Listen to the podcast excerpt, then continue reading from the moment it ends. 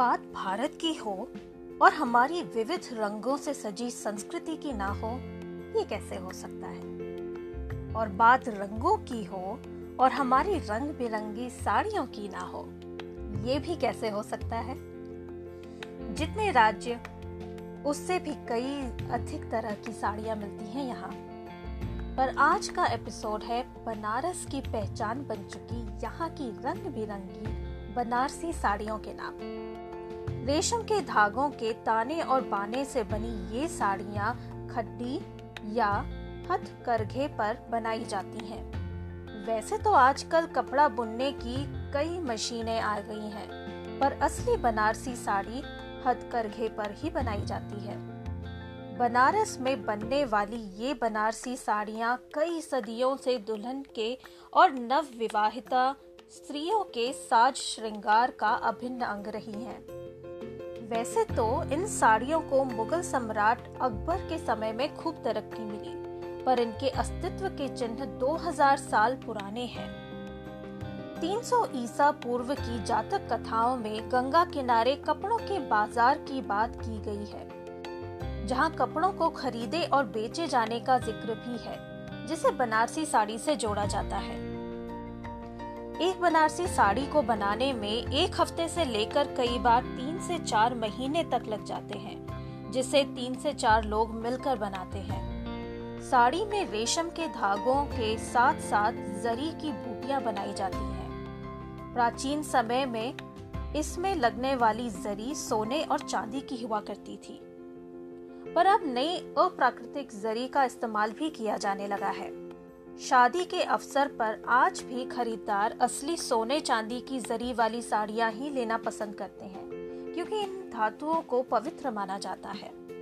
साड़ी को बनाने में कितना समय लगेगा, ये उसके डिज़ाइन पर निर्भर करता है। इसमें तीन चार प्रकार की बूटियों का इस्तेमाल किया जाता है। बूटी, जो कि छोटे आकार के चित्र होते हैं, जो बुनाई के समय जरी से रेशम के ताने बाने के साथ बुने जाते हैं। बूटा बड़े आकार के चित्रों को कहा जाता है। जाल साड़ी के एक ओर से दूसरे छोर तक बुना हुआ डिज़ाइन होता है, जो साड़ी को देखने में भरी भरी और बेहद खूबसूरत बना देता है। और इसीलिए ये साड़ियाँ सबसे ज़्यादा महँगी बनारसी साड़ियों में होती हैं। झालर साड़ी के अंत में पल्लू पर बनी बेल बूटियों के डिज़ाइन को कहते हैं। मज़े की बात तो ये है कि बनारस में रेशम नहीं पाया जाता, क्योंकि बनारस के जलवायु रेशम के लिए उपयुक्त ही नहीं है। बनारस में आने वाला रेशम हमेशा बाहर से ही आता है, और बनारसी साड़ी कतान रेशम के ताने बाने में जरी की आकर्षक बूटियाँ बुनकर बनाई जाती हैं। असली रेशम से बनी साड़ी जलने पर राख हो जाती है। यह पोलिएस्टर की तरह जलने पर पिघलती या चिपकती नहीं। और इसीलिए सूती कपड़ों की ही तरह रेशम के कपड़े को भी त्वचा के लिए अच्छा माना जाता है। एक तरफ़ इन साड़ियों की बड़ी मांग है, पर दूसरी ओर कारीगरों को सही मेहनताना नहीं मिलने के कारण ये प्राचीन कला धीरे धीरे सीमित होती जा रही है। मुझे तो साड़ियाँ बहुत पसंद है। मैं भारत के जिस किसी हिस्से में जाती हूँ, वहाँ की साड़ी ज़रूर खरीदती हूँ। और अब शायद बनारस यात्रा करने का समय आ गया है।